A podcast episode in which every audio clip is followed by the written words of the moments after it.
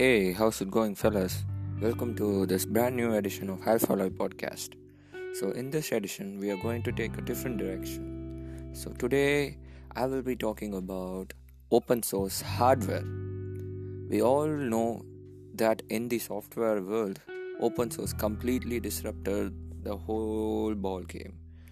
So it sort of completely changed the way every organization is doing business. So now we are in the time where closed companies like Microsoft and other big giants like Adobe, Nvidia and every major player are trying to be a part of this open source arena. So they are sharing knowledge to the world in the expectation to receive more. So if you give more, automatically you will also start receiving help from the community to fix a lot of things. So it's almost an understatement that software has been redefined. There has been a lot of programmers who are currently working in more open source technologies than there was ever. So big machine learning libraries like TensorFlow is open sourced. Even a lot of top operating systems like Android is open source. So you have a lot of things. Of course, uh, the exact exact operating system is not open source, but you can build your own variant and you can start doing a lot of things. So this all starts back in the early I mean in the end of twentieth century per se, when Linus Torvalds, right, he open sourced Linux, and when the community started thriving and when they were competing with Windows, it was a fascinating phenomenon. It is almost like an underdog story. Everybody wanted the underdog to succeed. We all know that it's very hard to replace Windows inside a P C. So it's almost like the personal computer market has been captured by Windows. Even though Macintosh was doing relatively well, almost eighty percent of the market outside the U S, they were all using you know, the Microsoft Windows. So when Linus Torvalds Linux was actually a contender, it was very crazy. So during that time, all the computer geeks, they realized that they have to support this initiative because they have been given the knowledge to think how an operating system works. So this particular paradigm almost exploded in the very beginning of twenty-first century. So from two thousand seven to two thousand eighteen and nineteen till present, we have witnessed a lot and lot of open source repositories in GitHub. So it's almost like open source is the new way to go.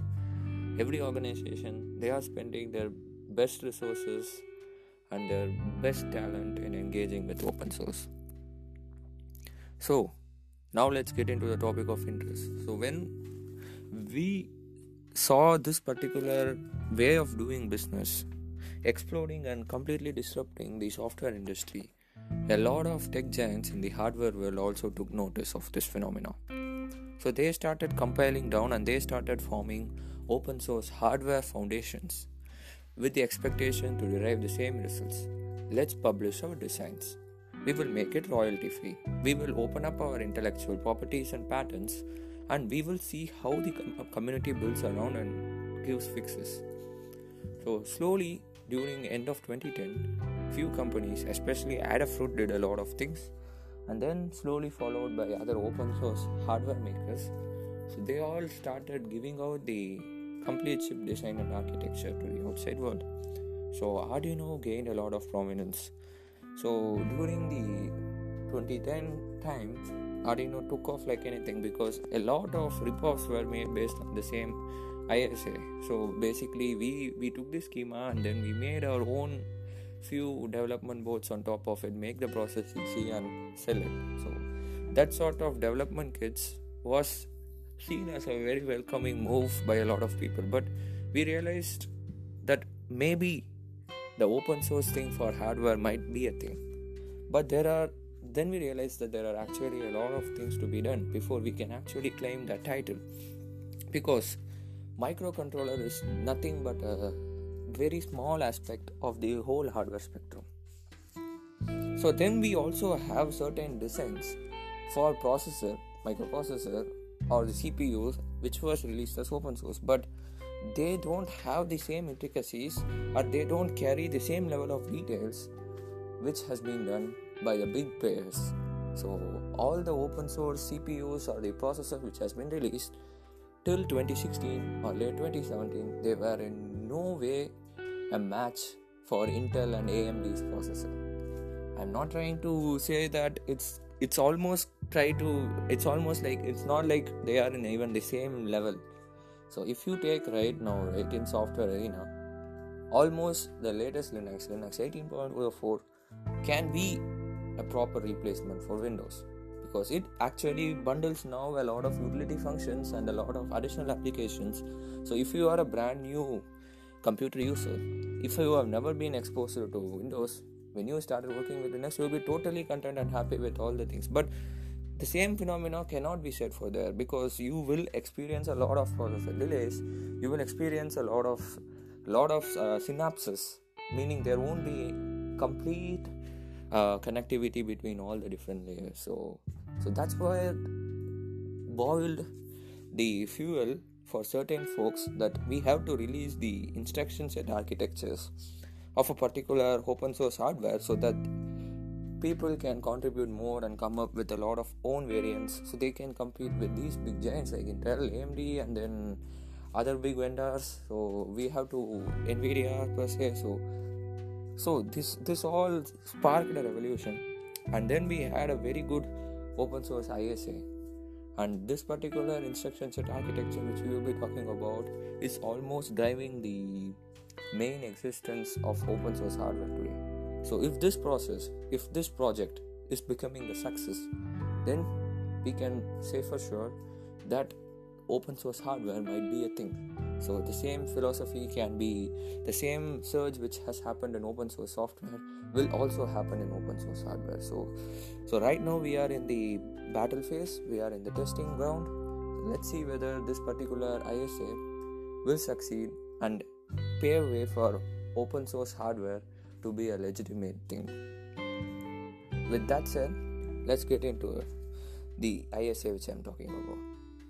It's nothing but RISC-V, that is Reduced Instruction Set Architecture version five. So it's not actually version five, but that's how they are actually calling it. So there have been, like I alluded before, right, we have been having a lot of I S As before. Right, so we had initial I S A sixty-five oh two, which is an eight bit I S A, Z eighty, which is an eight bit I S A, and the f- most famous one from Intel, x eighty-six, which has thirty-two bit and sixty-four bit, and then M I P S, which is thirty-two bit and sixty-four bit, and then Spark, which is a very famous one. It is actually an open source one, so it's not the first open source. So the RISC-V is not the first open source hardware I S A. Spark was the first one. It's also supported by thirty-two and sixty-four bit, and the ones being used by I B M, that is Power, which is also thirty-two and sixty-four bit, and again the most famous ARM processor used by embedded system. So it's again thirty-two and sixty-four bit variants. So out of all these rates, why are we now taking a closer look into this particular RISC-V? Because RISC-V is completely coming with a new initiative. If you are using certain Spark, right, so Spark based processor, and when you are building something on top of it, you are obliged by legalities to release the design whichever you have built to the open source world. But this particular RISC-V, it's coming with an open license in a way. If you ma- if you use RISC-V I S A, and if you are bundling everything together, you can keep it as a closed package and you can sell it. So this allows more interest, and a lot of uh, prying eyes are looking into it, and they are trying to exploit this functionality as well. So they are trying to work more on RISC-V. But certain guys, when they are work, right, when they realize that they are adding more value, they wanted to have recognition, so ultimately they end up releasing it to open source world. So it's all good. So this is a wonderful thing which they have done, and it is working out well, right? So when we have all these uh, different I S As, right, so this is something which makes RISC-V a very good one, because there is no necessity or no strings tied to release the source code to the open open world.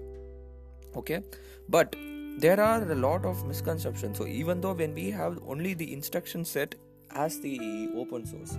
That doesn't mean we have the entire thing which is necessary to build a processor as an open source one. Okay, so for example, there is no core in the RISC-V website that can run Linux. So basically, there is one company called SiFive. They are an excellent startup. So they are doing great job. So they are actually building their own processor and licensing them, just like ARM does. And they are enabling Linux to be uh, running on RISC-V. So you can buy a RISC-V P C, and uh, it's pretty quick, I would say. Right now you can have eight gigs RAM, and then the performance is pretty good. Uh, but it's in a good good way to go about it, because I feel right now we have been whenever uh, because I'm an uh, electronics and communication engineer. So when I was studying the computer architecture, right, we will generally take I S A ninety-five, and then we will talk about few imaginary architecture, but we won't we won't be able to see how it looks. It's more of a theory.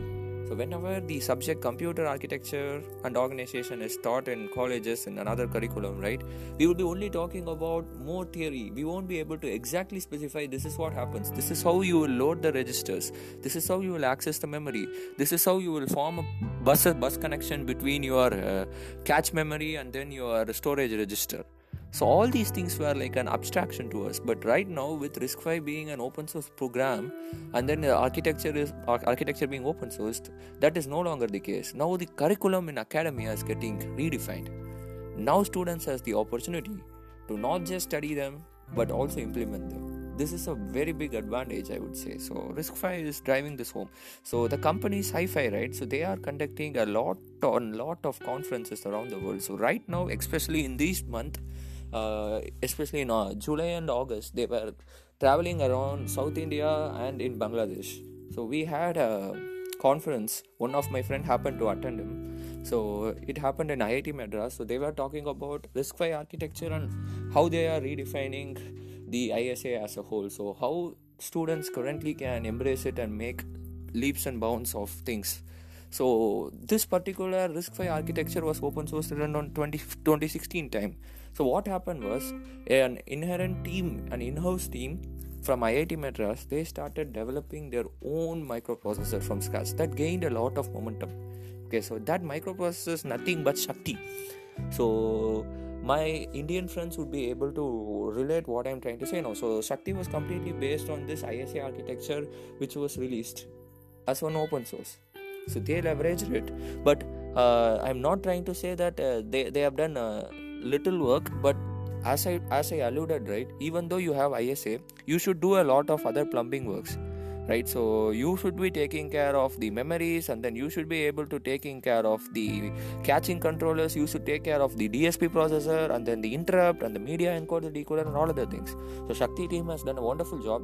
They put together all this and bundled everything, and they have released it. So right now we can go and get a Shakti-based processor, and we can power our C P Us. So it's a very good, very good direction. So a bunch of university fellas, they came together, and they have done it for academic purposes. So the the big reason and the big shift is, right, when academia is getting redefined, I'm pretty sure a lot of folks who are working currently with RISC-V, they will be able to make a breakdown, and they will be able to make a processor which will be in par with Intel, A M D, and ARM. So in future, we will have a RISC-V processor which can compete with Intel's eighth generation core, or A M D's Zen two processor, or ARM Cortex A seventy-seven processor. So everything will be redefined. So this is an uh, wishful thinking which I'm having, but I'm pretty sure the way this community is getting uh, uh, going to work is pretty impressive, especially the startup SiFive. They have tremendous traction in the right way. So they have almost made a lot of their designs open source.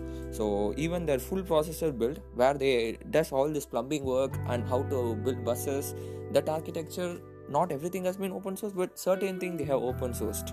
So using that, we can also build our own RISC-V based processor and start uh, building uh, our own P Cs, own custom P Cs. So this is going in a great direction, and also they have raised recently a very huge amount of funding, around one hundred twenty-three million US dollars, from Qualcomm, the primary chip maker. So Qualcomm is very excited because they can primarily, as a S O C vendor, they will be able to back a community which is completely driven by open source, which can act as an alternative to all these big players, A M Ds, Intel, and the worlds. So this is a very fascinating arena, but nothing is uh, uh, like uh, completely, you know what? So there is no ju- not just roses everywhere. So that's what I'm trying to allude here. So when you have a lot of goods, of course there will be certain drawbacks. So that's what we're going to talk about now. See, open source hardware can never be compared to open source software. See, I'm making a very strong statement here. So this may, this is my opinion, and of course I might be wrong here. But I'm telling you guys right now, open source hardware can never be compared to open source software. Let me explain what I'm trying to mean, because this is a very bold statement, right? I'm trying to back up what I'm trying to say here. See, in open source software, you can pretty much say whatever is there in the repository. You will be able to see what's the code there. You will have different branches for release and everything and all other stuff based on different versions. But also, you will be able to see them running live in production. For example, you will be able to go and use any Google products and you will be able to see TensorFlow two live in action. You will be able to test all its performances, right? You can validate it. But even though in open source hardware, you have the schema, you have the design, you have all the S T L libraries, you have the proper instruction set and how to build the hardware, in no way you can verify that whether this is the particular instruction set which is running in the open source hardware which has been released, right? So you can do some test, you can compare and you can measure, you using C R O, you can send some signals and say, but you will be only able to measure, but you won't be able to prove practically whether this is the exact, you, you can see the design, okay, so design looks similar, but the instruction set, Is are they actually using the same instruction set? Are they actually loading from this processor and from this register in the way this architecture is about to, I mean, is done? So that cannot be validated. So certain companies, even though they are beating this open source hardware drum, right? They can, all they can say is we have used this in our production, but they, we can no longer go and verify if that's actually the case, because they might be having a different versions and they might be adding some secret sauces to ensure that their product is little bit performant, uh, performant, performing well over the other competitors. So this is one important aspect which is completely overlooked. So that makes me wonder, that makes me make this bold statement that open source hardware can never be the same as open source software. But still, it's a very, very good step in the right direction. It allows a lot of academicians to think in the right way. It allows them to collaborate together. And then it's a, it creates a lot of possibilities. So in conclusion, this is my my uh, this is my take on this whole situation. Open source hardware is different. Open source software is different. We should understand that both has their both. We should respect them in a separate dimensions, and we should embrace them together. So we as an engineers, when we happen to you know, understand this full intricacies of open source hardware and this I S As, and when we start to build software around it, then we will enter into an arena.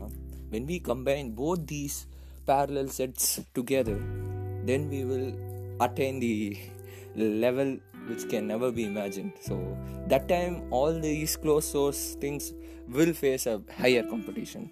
So it's all about bringing the two worlds together, right? So when you have a lot of open source guys who embrace this I S A and they, they try to build more products based for that, right? So this right now the biggest thing which this open source architectures I S A is facing is backward compatibility, right? So you have a lot of Windows applications which will run very good in x eighty-six architecture, but when you try to run it in the RISC-V architecture, automatically it tends not to go perform in the same way, because in RISC-V, right, introduced instruction, that's the name, so you will not have all the un- all the necessary instruction. You will only have few essential instructions. So when the open source software community, when they try to optimize and embrace and write software for RISC-V, then definitely that will perform better in RISC-V. So ultimately, this will allow the big companies to take a note, and they will also try to Uh, have uh, backward compatibility so that all the application will run in RISC-V as well. So this will almost force them to surrender. So in future, this is my prediction, open source hardware community and open source software community will combine together, and we'll, we will have a niche, niche product or a niche segment which will be tailored only to this particular uh, processor. So this is a fascinating world which I'm looking forward to, and we will see how everything plays out. Alright guys, so this is my take on current open source hardware community, and I'm nothing but very excited for what the future holds.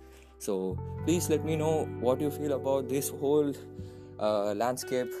So it's a very very interesting arena, and it's a very good time to be a developer in this day and age.